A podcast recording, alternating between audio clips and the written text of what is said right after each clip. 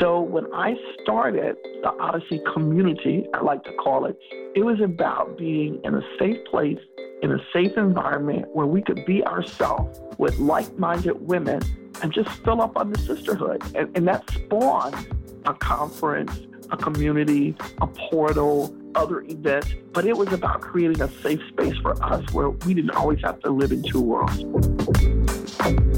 You're listening to Side Hustle Pro the podcast that teaches you to build and grow your side hustle from passion project to profitable business. And I'm your host, Nicaila Matthews Okome. So let's get started. Hey, hey guys, welcome back to the show. Today in the guest chair, we have Linda Spradley Dunn, a woman who is the epitome of knowing the value she brings to the table and who is not afraid to go out and get hers. Prior to being an entrepreneur, she spent 14 years at IBM, where she received numerous awards and moved quickly through the ranks. But she always knew that she would one day be her own boss. So, armed with her world class training from IBM, Linda finally stepped out on her own. 20 years later, she commands the ear and marketing dollars of Fortune 500 companies that seek her advice on multicultural marketing strategies, and want to connect with the powerful community of multicultural, affluent, and influential women in her Odyssey Media network. So, what's Odyssey Media? Odyssey is a unique organization that provides an unparalleled blend of programs and resources, including things like conferences, business retreats, boot camps, digital forums, and more. The Odyssey network of women includes senior corporate executives, seasoned entrepreneurs, attorneys, physicians, women in transition, you name it. Odyssey is an organization that is unapologetic about gathering like minded women to explore everything from venture capital to rock climbing. I really enjoyed my conversation with Linda, and I know you will too. So let's jump right into it. Welcome to the guest chair, Linda. Thank you. So I want to start by going back to what really inspired your path. So tell us a little bit about your background and how did your upbringing influence your career path? I am a entrepreneur that thinks that you are either born with it or you're not. I do think training helps, definitely, but I just think I had the gene. I mean, as a young kid, whether I was selling Girl Scout cookies, candy for the band, I just had to win. I had to be the first one. I had some kind of war room in my bedroom on who was going to help me sell and what goal I was going to make. I literally scared the bejesus out of my parents. I was born an entrepreneur, no questions asked. When you say you were born an entrepreneur, did you immediately try to work for yourself coming out of, you know, college or what what inspired you to go down the corporate route then?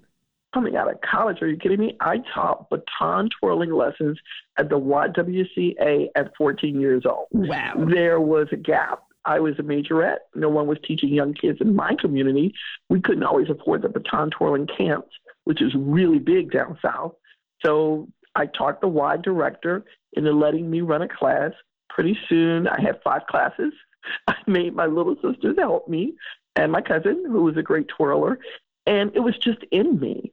Um, I don't know where that gene comes from, but it was simply in me. So at 14, my first job was baton twirling instructor at the YWCA in West Palm Beach, Florida. Get out.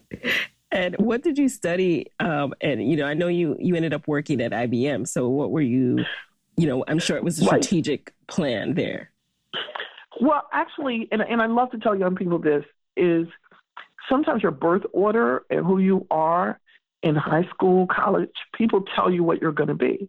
So because I was on the speech and debate team, which is the foundation of much of my confidence as a girl, being able to speak extemporaneously in public, I was always told you're going to be a lawyer. You know, my father would say you could argue with a light post, and you know, you and so everybody said you're going to be a lawyer. And of course, in our community, being a lawyer or a doctor back in those days was really important. There wasn't tech, there were business people, but mostly it was people that owned a funeral home, a hairdresser, an insurance company. Those were sort of the business people that we looked up to. So I went to school thinking I'm going to go, I'm going to be a lawyer. It was an internship at IBM in college that led me toward becoming an IBMer. I was fascinated with sales at IBM. As I studied the sales and who got the big bonuses, it was always the men who sold the large systems computers, those that would take up a whole room, mainframes. And so I was determined to become a mainframe computer salesperson. I was often only woman, only African American on my sales team. And um, I rose quickly through IBM and sales. And that training, that IBM training, that being a woman selling a large frame main system is absolutely the foundation of my fearlessness now. Can't buy that type of training. Amazing. And I'm sure that, yeah, that sales training, I'm sure just came in handy in all of these business deals and all the major partnerships that you've cemented. Yeah, and it's not just the sales training, it is the sales training from the IBM companies. Now, look, back in the day, a lot of companies trained like that, but at IBM, you didn't talk to a client for 18 months. A lot of people got weeded out, but that customer's always right. Wake up at four o'clock in the morning and check whether the comma is right in the proposal, the ability to establish rapport. Many companies can't afford to train like that, but that training that we all got, IBM, Xerox, Avon, Coca Cola, back in those days, if you look around and you see a lot of successful entrepreneurs, many of them went through those type of programs. So when did the idea for Odyssey come about and when did you make that transition? Right. So Odyssey is actually like my third or fourth company because I've always had a company, but I made the tradition the transition to Odyssey when I attended some events and back in the day, my company Odyssey uh, the product because it's moved from several of my companies with me, but it'll be 20 years old. And 20 years ago, I would look around um, at conferences, and there would be three or four African American women, maybe one Latino woman. And remember, this was before Catalyst Multicultural, Black Enterprise, Working Women Multicultural. None of those existed when I established this. And I thought, we need something for us. We need a place where we are not the minority. And it is one of my um, uh, Caucasian or white girlfriends that said, I don't know what it's like to be the minority in a room full of professional women where everybody is either above me or my level. And that was a startling comment to me. But she was right. There there were she would go to galas or she may go to a neighborhood awards thing. So when I started the Odyssey community, I like to call it, it was about being in a safe place, in a safe environment where we could be ourselves with like minded women and just fill up on the sisterhood. And, and that spawned a conference, a community, a portal, other events. But it was about creating a safe space for us where we didn't always have to live in two worlds. When you initially started it, because nowadays, thanks to things like social media and you know the different ways that you can gather online, there are subsets that pop up more easily. But at the time you were doing this, you know these things weren't around. And did you know that you would eventually want this to be a full out business, or was it more, you know, first let me start this community, and it kind of grew from there? Right. So first it was let me start the community, and I had other businesses before this and it was also let me let me just hustle and jump in front of everything. Um, people tend to look around and say, I'll emulate or I'll try to do something else better. I was like, I'm starting from scratch. I don't care what they say or what they tell me. This is my dream. This is my intent, and I'm going to do it. And so many people said to me, you know, you're not going to get any sponsorship for a predominantly at that time African American conference. And why are you calling it multicultural? I said, because everybody is welcome. You don't have to define whether you're a Latina, African American, Latina, anything along that. You know, sprinkle of chocolate, come on. And for you. you know? And multicultural, you mean women of color? No, I mean multicultural. And that was my first fight. The second fight was um, as I hustled to get this established, what one client said to me, a very well meaning guy, a good friend now, okay, Linda, this sounds great, but what are 350 women going to do in the desert by themselves without men at this conference? You're not a sorority. And I mean, I just, my hair was automatically set on fire. and I thought to myself, we'll show you what we're going to do because my first one was in Palm Desert. Mm-hmm. And he at the time could not fathom 350 women getting together that didn't belong maybe to a sorority or a church group or a social organization doing business that way, multicultural women with each other. And so the hustle for this was always this is my dream. I'm going to do it and I'm going to hustle it through corporate sponsorships, registrations, and like minded women helping me around the country. And, and that's how I did it. Now, what you're describing, was that your first ever Odyssey Network experience? Because we'll touch on that in, in a bit, but it, that first gathering. Yes. So the, the hustle, the side hustle came in there because I was running a um, call center for Medicare. So the second or third business I had, I've had so many I can't remember, but the, I had a business called Health Telemanagement Systems. And while that business was going on, they were establishing something called Medicare HMOs. And there was a requirement to speak to seniors in their native languages. And I had run in the end healthcare at IBM. And so I opened a healthcare call center in Newark, New Jersey, next to NJIT, where you had students that spoke Mandarin and Cantonese and Patois and all different languages. So that meant no health care, no big payroll, part time students who were eager to walk across the street and answer the telephones. And so how I made my money in the beginning was a healthcare call center. Um, and most of the blue, a lot of the Blue Crosses were my clients. And that allowed me to fund my dream company, which was Odyssey Media. I love that. So your side hustle was funding your real dream entrepreneurship. yeah. You got it. Because no bank would give me money. Nobody understood Odyssey. So I was like, okay, yeah. I'm going to have to self fund. Yeah, let's talk about that. So, what Odyssey was then, it has it's clearly evolved, right? And, and it's a media company. Oh, and when definitely. you say, yeah, when you say media company, people don't always know. So, can you break down what exactly Odyssey Media does? Right. So, and the reason I chose media because I could see the trend where social media and all that was going. And mm-hmm. I thought, I'm not going to call myself an event company because we're going to be much more than that. I mean, in um, communicating through email and all of that was very, very new. But I could just sort of see, I love being somewhat of a futurist where this was going. And, and I did get that part right. So when I say media, it's all types of media. So we owned a magazine in the past, Odyssey Couture, which was a travel uh, magazine for multicultural women. It did exceptionally well, but then print took a dive during the recession. And we said, okay, we got to shave that. We, to this day, people ask us, are you ever going to bring that magazine back? We do events, we do research, but most importantly, we provide a safe space, communicating through everything from the internet to gatherings to meetups through introductions of there's someone in London that needs to know someone in Florida. How do we handle it? So we threw that all up in the air and we said, I think we're a media company. and, you know, we don't give a lot of um, people say, oh, well, did you write a 15 page business plan? No, indeed not. Um, if you're writing all of that all of the time, you have to start with documentation and some basics on what you need to do, or all your money will fly out the window. But if you spend all your time on the perfect business plan, the perfect documentation, the perfect research for why you do it, and needing adoration from bankers and investors and people like that, then you're never going to run a business ever unless you start out the gate with sort of a tech company where you need rounds of funding. But for most people and a lot of women, you got to figure out where you're going to get the money, how you're going to sustain yourself, and what it is that you're going to do, and you got to run.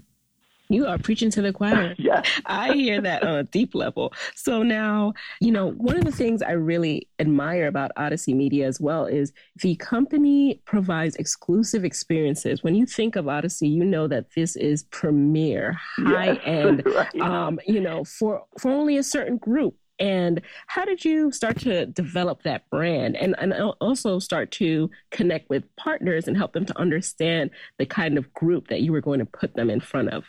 Right. And so that is probably was and still is the hardest thing. So I decided, I tell you, I'm always looking for the niche, the gap where no one is perhaps in a field that I want to be. And so the first thing I looked at is multicultural, African American, white women, we, we always have had a lot of associations, right? But when advertisers in particular, and a lot of companies thought of us, they had us pigeonholed. So I was talking to my first client and I was gathering. I know I want to do affluent and influential because it's isolating and very lonely, especially if you don't live in one of the top 20 cities like Miami or like that, and you get moved or relocated by a company, or you decide to take off and live in another state that is not very diverse, it is very difficult to explain to somebody that black folk have tears also. So if you looked back at a lot of the advertising in the past, it always had us in a church singing in a gospel choir, eating Mammy's potato pie. Okay.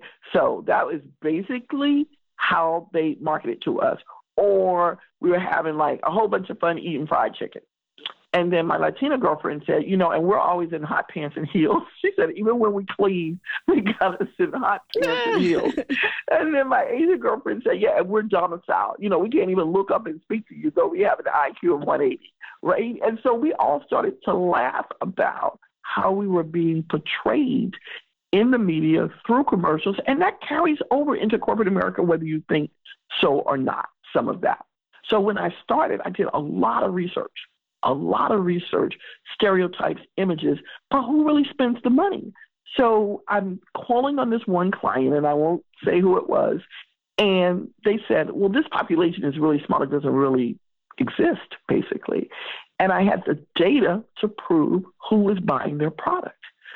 And it, it was just eye opening. And they invited me to present to their board of directors, and they're just a major client. And we have moved over a $100 million in investments to the Prudential Company, who has been our title sponsor for our big event for 19 years. Data, data talks, return on investment. And so the sponsors came running. Every time I would call on a sponsor, I would have my data, my research, who's buying the product, and where you could find us. So very quickly, my database became almost more important than my company because there is no one place that affluent and influential African American women, Latina women live. They're spread everywhere. There's no list you can buy because nobody has even defined us before. Even TechCrunch and the Diane report that puts out information on how much money we get from investors, we're less than 1% of all the equity investors um, of people they give money to. And Latinos, they don't even track. That's females.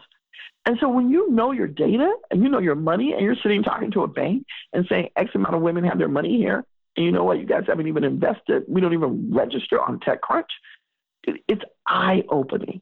So I don't market from passion, though I'm very passionate. I market from data, and then I sort of dare you not to do business with me. It's kind of easy. That's really smart. Just getting your data together and then as far as cultivating that community, how did it work on that side? So easy because women were thirsty and hungry for it. So again, I had no money when I was starting out, just barely enough money to fund it. So I basically asked 300 women to open up their Rolodexes, tell me affluent and influential women all over the country that are in your network host a tea. I had 26 teas at 26 Ritz Carltons. They became my partner.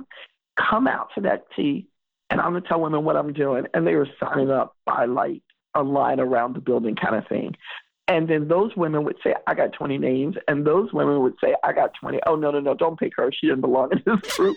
and so the consumers are the most discriminating of everybody on if they believe in you, if they feel like they have a stake in your success, watch out.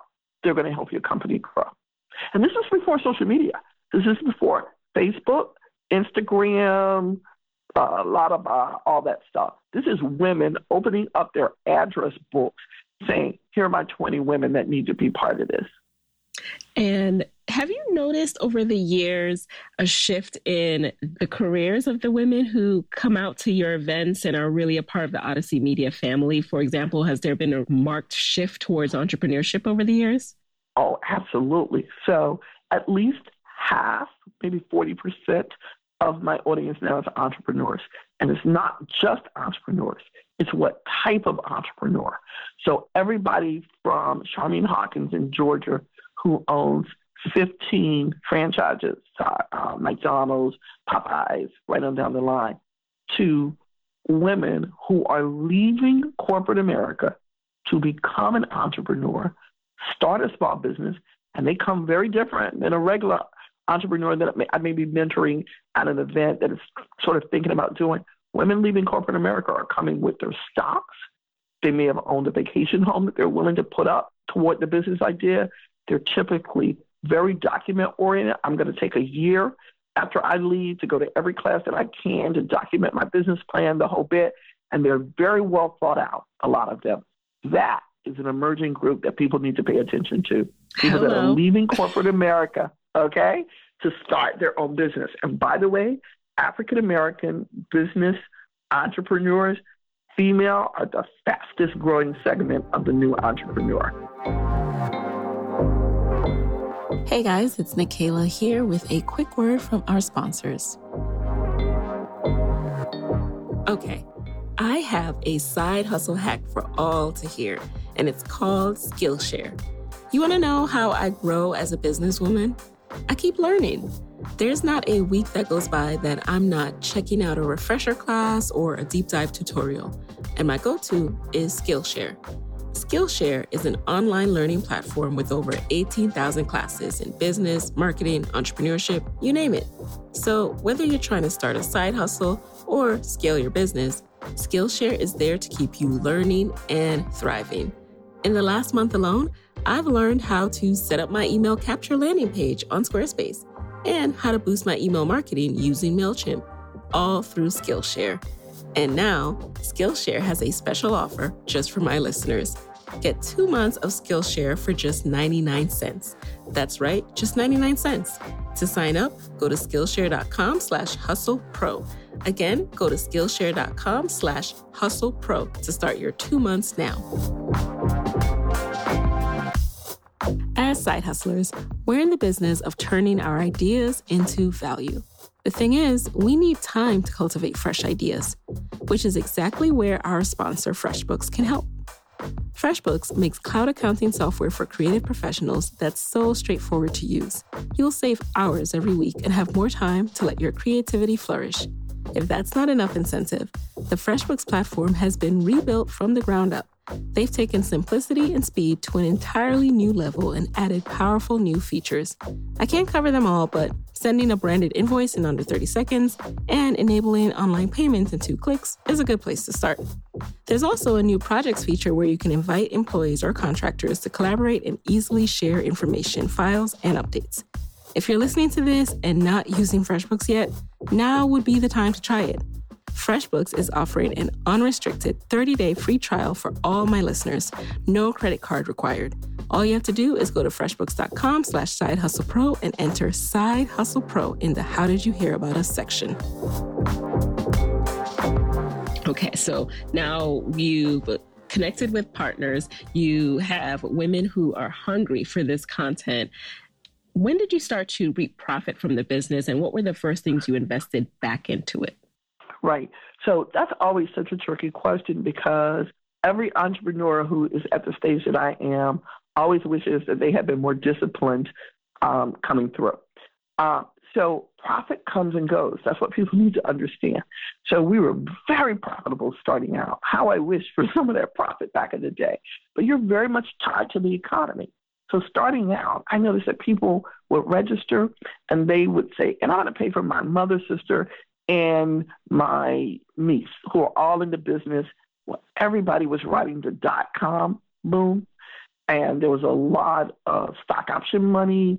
There was a lot of we're just doing well. We were profitable. Then the recession hits. Oh my. Oh my. Before you got the recession, and before the recession, you have 9 11. So 9 11 hits, and I'm sitting there wondering is anybody going to travel? And things like event interruption insurance went from a couple grand, you could get an event interruption policy with to major sort of like, you got to add terrorism, act of God, sinkholes in Florida. Nuts. that policy now. So profit wanes a lot depending on the economy and the environment. So in the early days, for example, we could pretty much plan an event. We didn't plan an event in Boston in the middle of the winter, but no issue.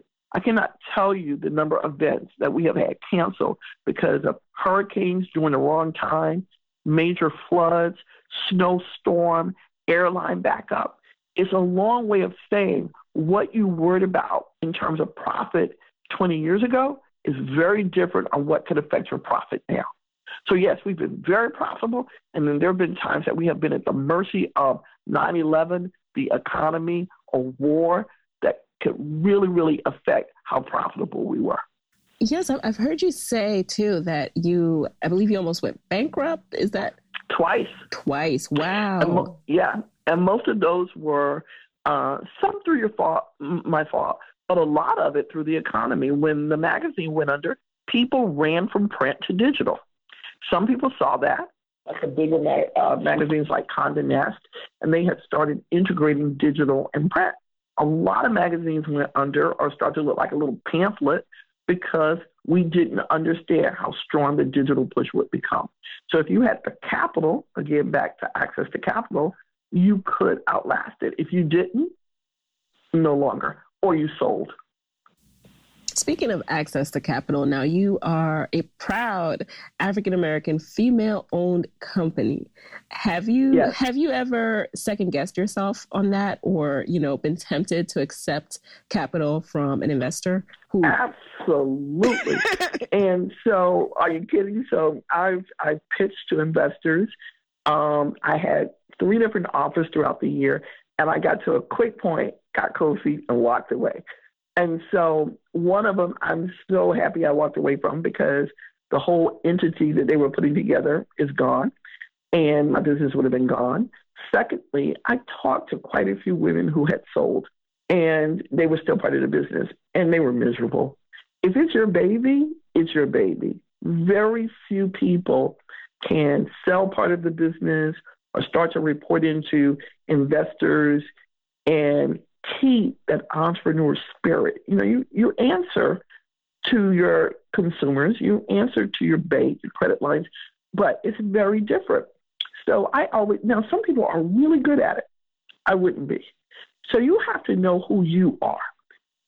I do intend to sell or flip or merge or something along that line when I'm ready. It's part of my exit strategy.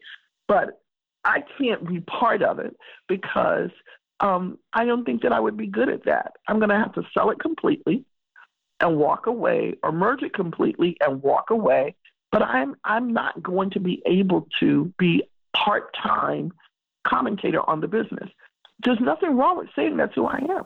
Yeah, that's very real. And and I thank you for sharing that transparently. yeah, because investors have a right to say what's going on with my money, how's she doing here? Um, and, and some businesses require large rounds of financing. They're not going to be able to do it without having equity investors. And that's okay. But people need to have their eyes open when they come through the door on what type of small business owner am I? Am I doing this to save it for my kids? Am I doing this to flip it and go on to another business? Am I doing this for the good of the community? You got to know who you are. Now, how do you envision the future for Odyssey? You know, you you've already seen one major shift from the print to digital, and it, within mm-hmm. the event and experience space, do you see any shifts in how people consume live events and and, and the the different experiences that you create? Oh, yes. So this one, I'm very proud to say I was in front of again. So the first thing I saw that black and brown women around the world, there was a common thread, a common thread of I need a safe space. I need to talk to another woman like me. I, I'm I'm burned out at this job, and I'm never going to be CEO. It's not a glass ceiling for us; it's an acrylic ceiling. Okay. And as one of my Asian friends like to say, it's a bamboo ceiling. and so, you know, I, I love that my friends are so diverse because they give such great advice. So I went global. And I said, look at all these conferences that people give now. They just hang out a shingle and go, I'm giving a conference, I'm giving an event. let me stay true to who I was, and that was connecting black and brown women in the United States. Well, how about if I connect black and brown women across the world? And so my insecurity said, you know, do I have a right to do that? Am I authentic in doing that? So the first group that helped was expats, people that live in London and Africa and Paris. We start to read because that's how our network went global. As women took global assignments or stayed there or had friends there, they would connect them to us. And I started reaching out, and the response was overwhelming. And the first place we went to was London. And in London, many of the corporations said, "Oh, we don't have a race problem here," because um, they're they're not they're not allowed by law to count race since the Nazi incident. So they really can't tell you how many they eyeball it, but they have there's a race problem in London. And we went to London.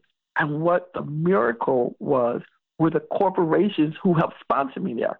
Intel, Google, Coca Cola, JP Morgan Chase, we held it at their headquarters.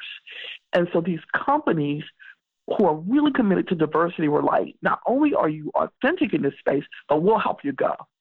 And so from there, we're now in Bermuda. Wow. We will be in Lagos, Nigeria. Okay. We're opening in Paris and um, really doing a lot, though it's the United States. Sometimes it doesn't feel like it. Silicon Valley. We have a big event there in April. And so expanding my uh, reach with the same idea was a really good move for our company. You're absolutely right about that. I'm curious to know what has been your most interesting experience as an entrepreneur. okay, this is my all-time best experience is I called in a company that is a great company and they do business with us. And the African American woman inside was wonderful, great advocate. And the white woman inside was a great advocate, but the guy was tough. And I um, went from IBM, where I wore my hair like Mary Tyler Moore in the little flip and the wingtip pumps in the bow tie, to wearing my hair braided. Little braids, can't really see them, but if you get up close, sometimes I wear my hair braided and they were freaking out. And they were like, "You cannot wear your hair braided here. He, he is old fashioned, and you're not going to get any money." And I, I thought, "You got to be kidding me! My hair is braided, cut, curled. You can't even see the braids." And I am extremely conservative dresser. Oh no, you cannot have those braids up in here. So I'm like, okay, well the call is tomorrow. They're like, well, you have to take them out. I'm like, no, a sister doesn't just take out her braids. you this this is a routine. I've got to do a lot of stuff. And so there I am in a wig shop the day before, no. looking for a wig to put on top of my braids. Now no. you know how crazy that looks, right? and so I do the call. I'm sweating. I've got a wig on top of my braids. like, but back in the day, I needed to sell. So the, the, the ladies, the white ladies happy, the black ladies happy. I'm like, this is ridiculous. But they knew this gentleman and they knew that my braids would be distracting to getting the sell. I needed the sell. I needed the company. So fast forward now. Someone said to me, oh, this is a really free company. Everybody walks around in jeans and t-shirts. This new company. Mm-hmm. You shouldn't wear a suit or real high heels. Don't look that sort of Linda Dunn polished. And I thought, okay, that's it. I am at a point in my career, I am who I am. Whether it's braids, heel, a suit, a dress, you're going to either accept me or I don't need to do business with you. And so I was looking at the irony of starting out and really needing that sell and what a woman in business was supposed to look like. Fast forward to where I am now. If you don't like my braids, don't do business with me. Seriously. So um, that has become one of the funniest stories that I tell young women now is the evolution of the ability for us to be ourselves. Yes. I can't, that is that is so crazy to me. But I've definitely yeah. been there where I've felt, you know, you straighten the hair for the um, interview and then you come in with your afro puff a few months yes, in. yes. Yeah, I understand the different industries. Yeah. Wall Street's conservative, yeah. so I'm not going to come into Wall Street with clacker beads and flip flops on. But something as you should be well groomed, right? And that is it. You should be well groomed. But I'm also not going to wear a T-shirt and jeans that make some millennial company feel comfortable. so uh, there we go. So right. it went full circle. Well, I love that. You are who you are, and that's that. I am who I am. and that's the perfect note to transition to a quick lightning round where basically I ask you five questions and you just answer the first thing that comes to mind. Are you ready? Great. Mm-hmm. All righty. Number one, what's a resource that has helped you in your business that you can share with the Side Hustle Pro audience? A kitchen cabinet made up of three women somebody that understands finance, somebody that understands you, and somebody that understands the industry. Number two, what's the best business book or podcast episode or conference that you've consumed this year? I would say the best podcast that I consumed was one done by the SBA. And the podcast was all about the government and doing business as a minority supplier. I'll have to get the link to that. Okay. Mm-hmm. Number three, who is a fellow Black woman entrepreneur who inspires you and why? I have a lot of them. I would say Shauna Menifee in New York. She's a commercial realtor, and I have never seen side hustle, real hustle, real business, and 18 hustles going on at the same time. Um, and her ability to understand that very male dominated industry and to rise to the top. Number four, what's a personal habit that has helped you significantly in your business? No is a complete sentence. Love it. Number five, what's your parting advice for fellow women entrepreneurs who want to be their own boss but are worried about losing a steady paycheck? It's in your gut. You will know when it's time to cut over. It is not easy, it's a journey, it's not a straight path. And most importantly, make sure you have a savings and some money to live off because you will not cut yourself a check within the first year worth anything. All right. That is some solid advice, Linda, and that's the perfect way to end this show. So before we go, Great. what's the best way that we can connect with you after this episode? Um, when you say connect, what do you mean? Um, what's the best way that we can follow Odyssey Media and connect with Odyssey after this show? Great. So you can follow me on Twitter. I'm done talking. I've reactivated that. And um, a lot of women love my real, authentic uh, tips on that. You can also follow me on Odyssey Media Co. And you can go to our website. I would love that the most and become part of our audience. All right, we'll do. And I'll share all of those links with you guys. So there you have it. Thank you so much for joining us in the guest chair today, Linda. You're very welcome, and thank you. Thank you. This episode was brought to you by FreshBooks. For your free, unrestricted 30-day trial of FreshBooks, visit freshbooks.com slash side hustle pro and enter side hustle pro in the How Did You Hear About Us section. Hey guys, thanks for listening to Side Hustle Pro.